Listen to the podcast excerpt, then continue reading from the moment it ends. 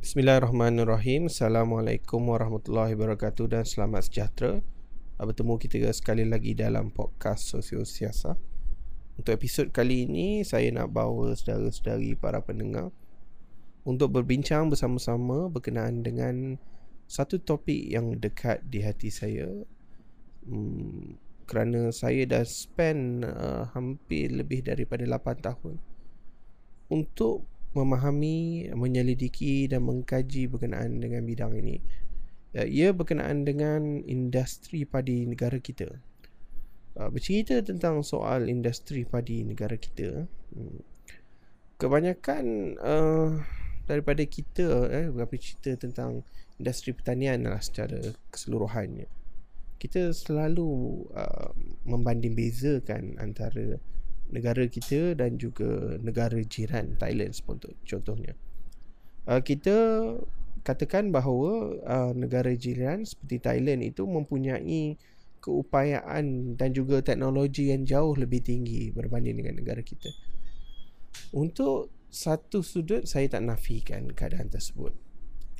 Cuma uh, ada beberapa persoalan yang saya cuba untuk uh, tarik perhatian saudara-saudari. Sebab apa kalau kita cerita contoh tentang padi ni, dia adalah benda yang paling penting. Ia terlibat dalam uh, keselamatan makanan kita kerana ia adalah makanan ruji. Sebab tu kita ada stok penimbal beras untuk memastikan dalam keadaan-keadaan tertentu kita mampu untuk memenuhi permintaan pasaran, walaupun kita berada dalam keadaan yang darurat ataupun uh, kesempitan daripada pengeluar. Uh, disebabkan itu, um, padi ini diberikan perhatian yang khusus. Cuma persoalannya, sehingga kini, sehingga tahun dua ribu dua puluh satu ini, walaupun kita telah merdeka lebih daripada enam puluh tahun, dan juga kita telah mengalami revolusi hijau, the Green Revolution yang telah dilakukan semenjak awal kemerdekaan tu, tetapi uh, kadar kecukupan bekalan beras kadar kecukupan bekalan beras kita ataupun self-sufficient untuk rice kita masih lagi tidak mampu mencapai seratus peratus. Kalau kita bezakan dengan negara seperti contohnya, jangan Thailand, Vietnam eh Vietnam uh, keupayaan uh, sektor padi dia ni sangat memberangsangkan. eh. Kita tengok Vietnam uh, semenjak daripada seribu sembilan ratus tujuh puluh lima, uh, eh, sebelum tu lagi, ini seribu sembilan ratus enam puluh sembilan, dia dah berperang berperang saudara, diteruskan pula dengan uh, perang dia dengan Kemboja.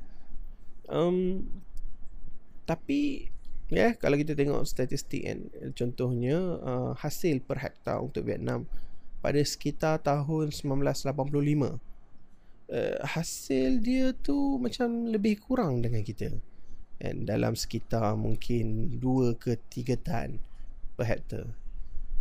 Tapi Vietnam secara purata pada tahun dua ribu enam belas sebagai contoh data yang dikeluarkan oleh F, uh, Pertubuhan uh, Makanan dan Pertanian, eh? Food Agriculture Organization, uh, United Nations, uh, menyatakan bahawa purata pengeluaran beras bagi Vietnam adalah hampir lima tan, dan kita stuck kepada sekitar dua, dua perpuluhan lima tan. Saya tak, which is sangat sangat berbeza. Walaupun data ni ada banyak perbezaan, eh. Kalau kita cuba untuk sampaikan data ni kepada agensi-agensi, mereka akan deny, eh. Mereka akan kata bahawa uh, production kita adalah sekitar mungkin empat, empat ke empat perpuluhan lima tan. In fact, ada setengah-setengah uh, petani kita, sawah kita mampu untuk hit lebih daripada sepuluh tan per hektar untuk bagi setiap satu musim. Jadi ia menimbulkan persoalan kepada kita.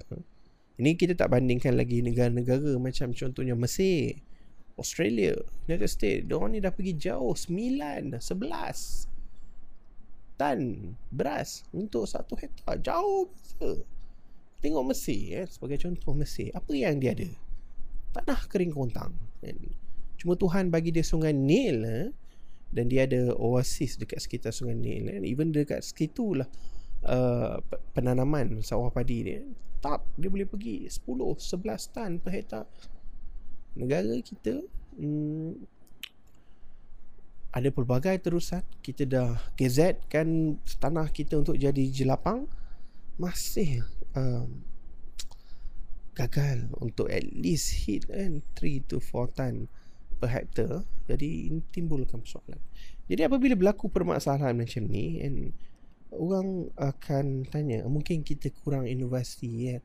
Antara uh, antara isu-isu yang saya sentiasa jumpa, antaranya pertama, uh, kita punya sawah ni kebanyakannya berada dalam umur uh, lima puluh tahun ke atas. Even dalam kajian kami yang lakukan, kami tengok kebanyakannya hampir more than uh, forty-five, almost lebih daripada separuh adalah umur atas lima puluh. And even uh, share untuk yang enam puluh tahun ke atas tu pun sangat tinggi.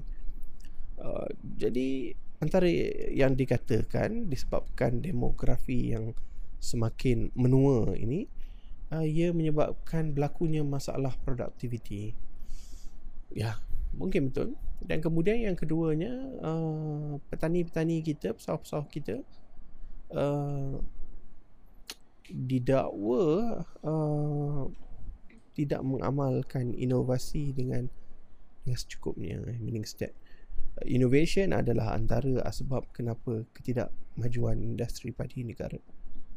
Ini adalah antara persoalan-persoalan yang saya cuba untuk bawa saudara-saudari untuk fahami, eh. Pertama, betul ataupun tidak kita mempunyai masalah uh, penerimaan inovasi. Meaning that, adakah pesawah-pesawah kita ni masih lagi mengamalkan uh, teknik-teknik yang tradisional?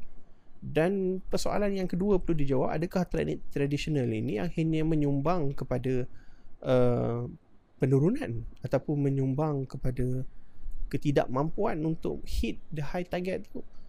Adakah dia silap teknik yang tradisional? Adakah knowledge yang sedia ada ini uh, less superior dengan uh, inovasi ataupun knowledge baru yang dibawakan oleh uh, teknologi yang sedia ada?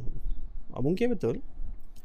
uh, Dan yang ketiga, uh, adakah dengan menyelesaikan masalah inovasi kita mampu untuk selesaikan masalah food security negara? oh, Satu persoalan yang berat. Sama kalau kita nak cerita pasal inovasi dalam industri padi kita, kalau saudari-saudari mungkin uh, ikuti eh, media sosial, cuba masuk uh, grup-grup padi ni, seperti contohnya padi oh padi uh, padi oh padi lah, dan juga ada beberapa semangat padi. Antaranya ni grup-grup yang mengumpulkan pesawah. Uh, kalau tengok dalam tu, um, penggunaan inovasi ni uh, begitu memberangsangkan, eh. Nak kata negara luar guna drone, kita pun guna drone juga. And kita guna drone untuk uh, kawalan uh, perosak, meaning that sembur racun dan sebagainya. Kita guna drone untuk uh, G I S, pemetaan secara uh, satelit, uh, dan juga kita guna drone untuk uh, pembajaan. eh. Penggunaan machinery dalam kalangan pesawah ni uh, bukan menjadi satu masalah. And in term of inovasi daripada sudut organisation, uh, kita ada pertubuhan peladang kawasan bagi setiap uh, kawasan-kawasan ni. Dan pertubuhan peladang kawasan ni memang bertanggungjawab untuk memastikan bukan sahaja daripada sudut agriculture, malah juga daripada sudut uh, padi itu sendiri, kan. And meaning that uh, penyelaras, bukan penyelarasan, uh, saluran bantuan kepada para pesawah, uh, benda-benda yang seperti itu kan, uh, kemaslahatan para pesawar kan, saham para pesawar dan koperasi seperti contoh. Dan juga kita ada banyak agensi yang untuk dokong uh, kemajuan industri padi. Compare dengan um, uh, sektor pertanian lain kan, kelapa sawit ke, getah ke, uh, apa lagi, uh, pertanian-pertanian cash crop yang lain, vegetable ke. Padi adalah antara satu-satunya uh, sektor pertanian yang mempunyai banyak sokongan. Pertama, kita ada Jabatan Pertanian, eh, pegawai-pegawai pertanian, mereka ni terlibat. Kemudian kita ada MADI, kita ada bahagian industri padi yang memang khusus untuk pembangunan sektor padi. Kemudian kita ada juga um, Jabatan Pengairan dan Saliran kan, untuk urusan-urusan pengairan. Tak cukup dengan itu, kita memang ada badan-badan khas seperti contohnya MADA, KADA, I A D A yang memang bertanggungjawab untuk mengurus selia bagi kawasan Jelapang. Terima kasih tidak cukup. Jadi soalannya mungkin para petani kita ni um, kekurangan kemampuan.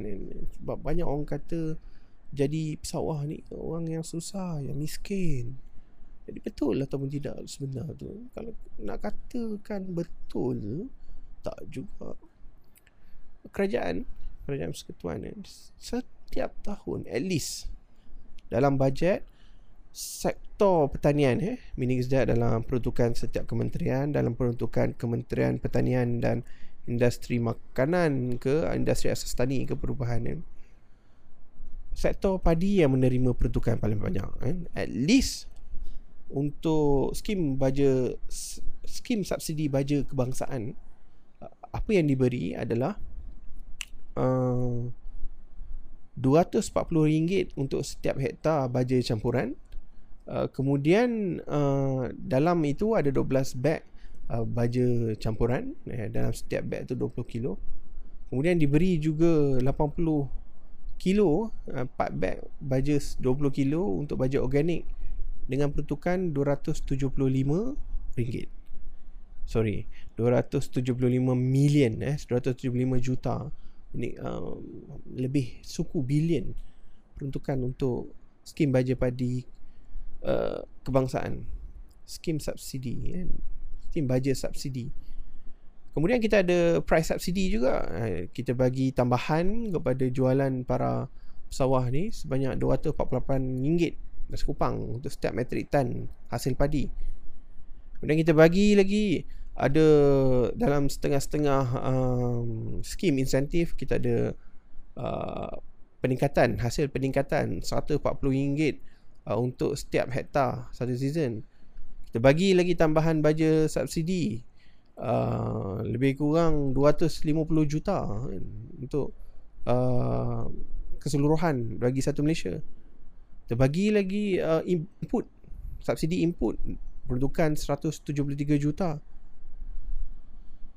Bagi lagi subsidi kepada pengilang-pengilang padi ni dua ratus lima puluh juta keseluruhannya. Sabah Sarawak ada satu lagi uh, subsidi untuk perbezaan harga pengimport seratus lima puluh juta. Berapa banyak?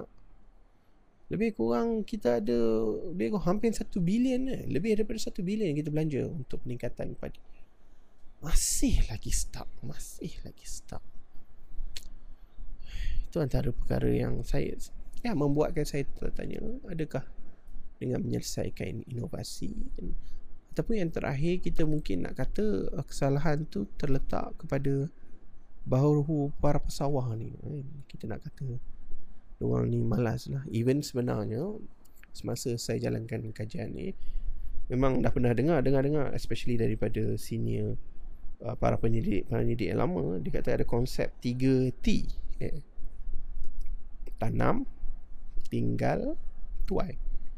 Maknanya uh, pemilik-pemilik tapak eh, tapak sawah ni, bendang ni, dia akan tanam, tabur lah sekarang ni. Dulu ialah mungkin tanam, sekarang tabur je, tabur je benih padi. Kemudian tinggal, kemudian uh, cukup masa telefon uh, pengilang, minta hantar apa namanya mesin, mesin harvest, combine harvester eh, untuk untuk Uh, dituai lah. Uh, jadi bila saya tengok kan, kita tengok ada setengah-setengah yang memang begitu gigih eh. Uh, saya nak kata kesalahan para pesawah ni pun susah. Cuma in comparison mungkin dengan negara-negara lain, daripada sudut uh, berapakah bilangan uh, para pesawah yang terlibat kan, dengan uh, industri padi ni.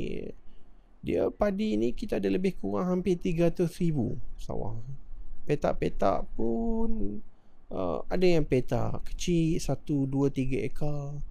Dan ada yang mungkin dia lebih usahawan, tapi yang usahawan tu tak banyak. Adalah mungkin tiga empat orang kalau kita tengok dalam satu kawasan. Macam saya ingat lagi saya pergi kat Kuala, ada seorang India ni. Dia memang ada pemikiran entrepreneurship. Dia sewa, dia pajak lah, dia pajak sawah, petak-petak sawah ni daripada setiap orang. Dan jumlah pajakan dia lebih daripada dua puluh hektar. Saya saya dua puluh hektar, maknanya darab dua puluh ke tiga puluh hektar. Maknanya dalam lebih kurang dekat tujuh puluh ekar, lapan puluh ekar. Banyak, banyak. Kalau satu hektar uh, hasil dia lima tan, uh, tiga puluh hektar at least seratus, uh, apa eh tiga puluh darab dengan lima, seratus lima puluh tan hasilnya.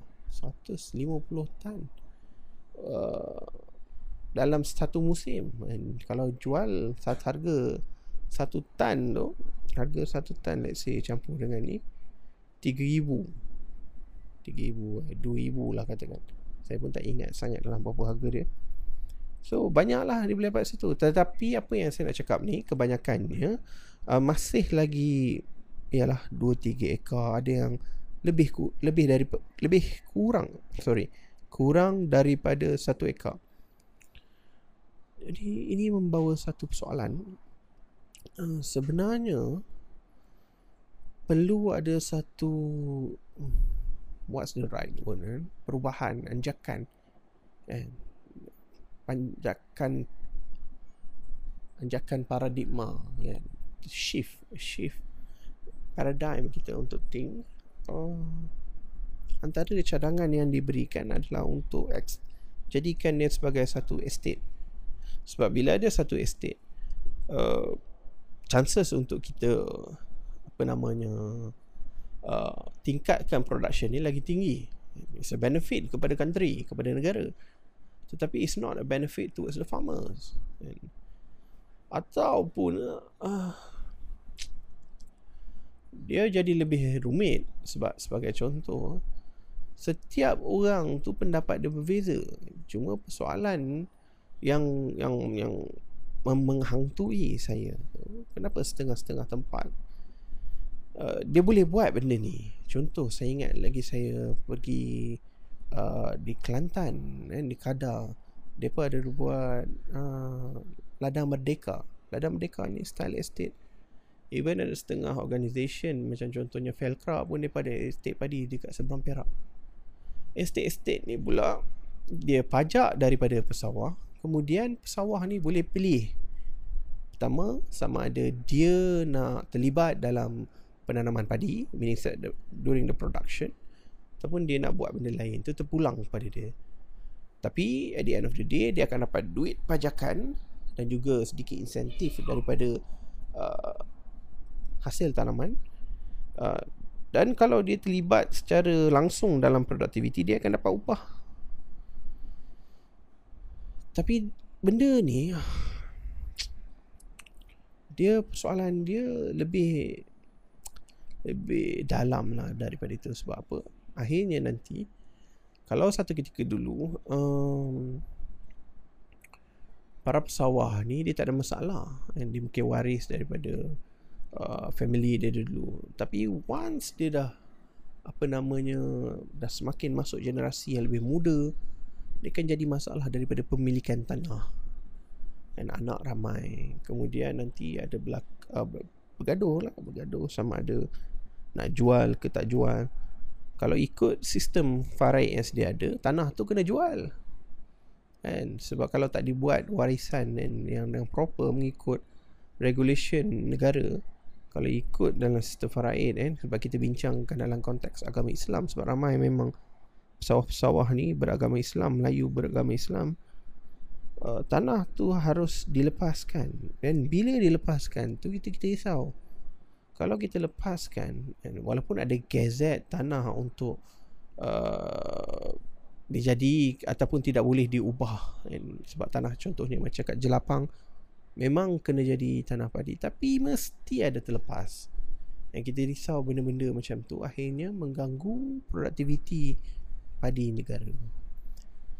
Kemudian yang kedua, uh, mungkin dalam masa yang sama generasi muda dia akan cuba untuk uh, buat juga padi, sebab itu adalah uh, sumber ekonomi tradisi bagi keluarga mereka. Cuma untuk memastikan macam mana kita mampu hit uh, lebih daripada lima enam tan per hektar tu jadi satu masalah. Sebab sebagai contoh, saya saya bagi contoh yang paling mudah, pengawalan serangga, Bena Perang. Bena Perang sekarang ni kalau saudara-saudari nak tahu, dia memang menghantui uh, para sawah dalam musim ni. Banyak petak-petak sawah yang rosak disebabkan oleh Bena Perang. uh, Dia kata uh, kalau dapat nampak macam kena bom, sebab tu dia panggil bom. Sebab bayangkan tapak sawah ni dah nak masak, dia menguning, suddenly dia tukar jadi brown, gelap, terbakar, sebab disebabkan oleh Bena Perang. Okey, bayangkan Bena Perang ni, kita ada threshold Bena Perang dalam uh, production padi. Katakanlah petak kita jaga, kita ada pengawalan, kita memang betul-betul lah jaga daripada sudut uh, kawalan perosak. Tapi petak sebelah tak jaga, petak sebelah ni tak perlu jauh. Dan kemudian kita ada uh, apa namanya, mungkin petak sebelah jaga, tapi mesin padi yang datang uh, untuk let's say uh, harvest petak sebelah ni, combine harvester yang datang tu, dia baru datang daripada kawasan yang ada kena serangan Bena Perang. So Bena Perang ni masuk dalam sistem dia. So maka apa yang jadi adalah satu katastrofi, disaster, kemusnahan. Sebab itu dia menjadi satu masalah kepada sistem padi. Kita spend billion every year dalam bentuk subsidi. Uh, sebab tu ada uh, apa namanya, saranan-saranan uh, untuk sektor ini diliberaliskan, dimerdekakan. Uh, tak ada lagi campur tangan kerajaan. Campur-campur tangan kerajaan ini di, di, disalurkan kepada benda yang lebih uh, produktif. And contohnya uh, mungkin uh, peng, penambahbaikan pengairan, dan mungkin kata inovasi dan sebagainya. Tapi itulah persoalan inovasi itu, adakah dia mampu untuk menyelesaikan masalah? Sebab inovasi dah sedia ada.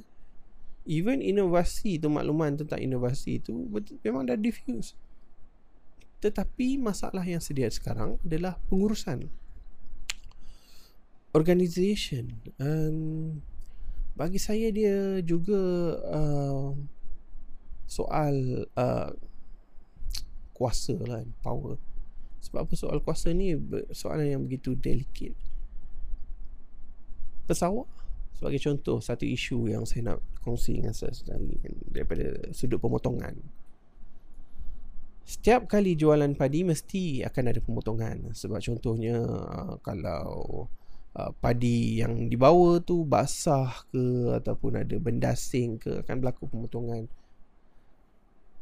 Benda yang memang eh, saya saya rasa boleh untuk di uh, diagaklah kan berlaku. Cuma masalah bagi pesawah ni, dia rasa pemotongan tu tak wajar. Kadang-kadang lebih dua puluh peratus. Bayangkan daripada satu tan Uh, padi yang dibawa kepada kilang, eh, kepada uh, borong padi untuk di pack tukar menjadi beras, uh, kalau kena potongan dua puluh lima peratus, tujuh ratus lima puluh kilo je yang yang dikira, which is satu kerugian besar. Apatah lagi kalau uh, sawah tu dah membelanjakan segitu jumlah wang kan. Jadi dalam konteks ini masih lagi tidak ada satu um, garis panduan yang jelas. Antara ada ada garis panduan tetapi tidak ada penguatkuasaan yang teliti dan tidak nampak uh, keupayaan uh, para pesawah ni untuk defend. So dia dia create satu perception, judgement yang kononnya mungkin kerajaan tak prihatin. Tapi kalau kita tanya kerajaan pula, kalau kita tanya P P K ke, mereka kata daripada inspektorat yang memang akan memastikan bahawa jumlah potongan ni jumlah potongan yang betul, yang berdasarkan S O P dan guideline-nya.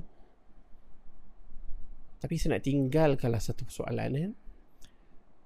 Kalau saudara-saudari tengok apa yang berlaku berkenaan berkaitan dengan COVID, dan kita tengok pematuhan uh, undang-undang berkaitan dengan pemakaian uh, pelitup muka ke, tentang uh, undang-undang uh, P K P ni ke, kita nampak ada berlaku ketidakseimbangan kan.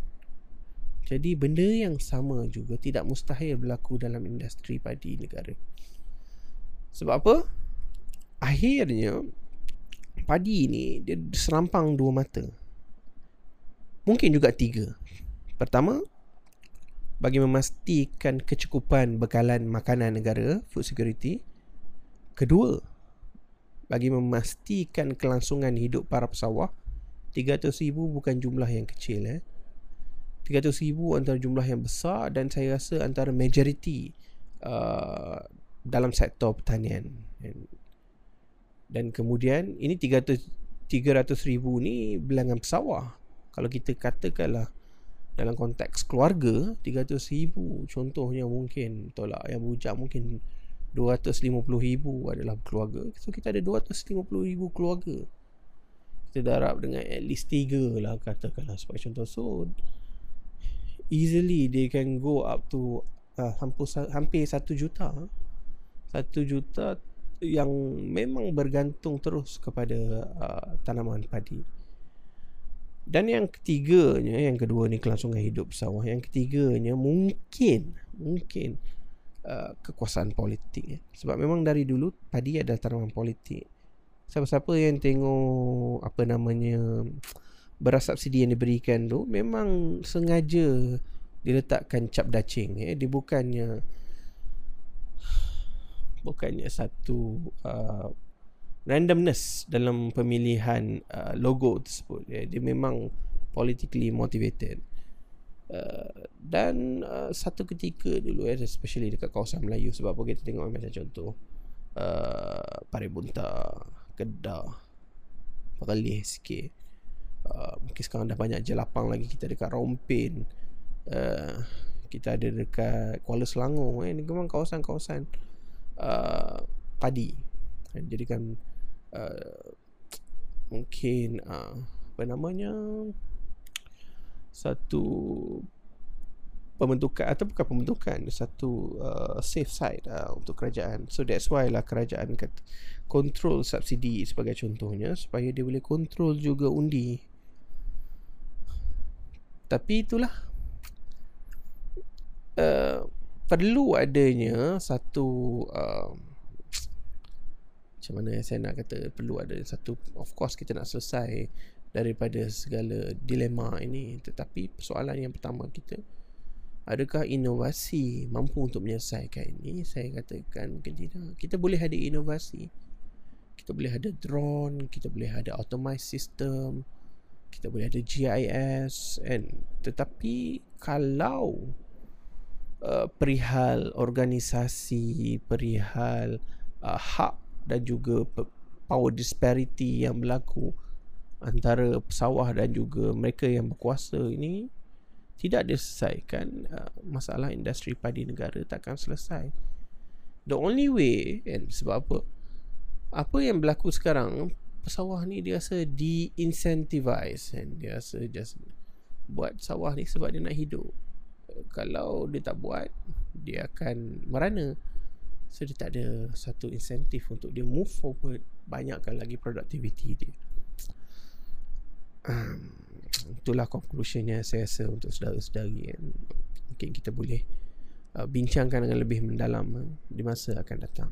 Jadi sekian saja untuk saya pada episod kali ini. Uh, kita jumpa lagi insyaAllah. Assalamualaikum warahmatullahi wabarakatuh.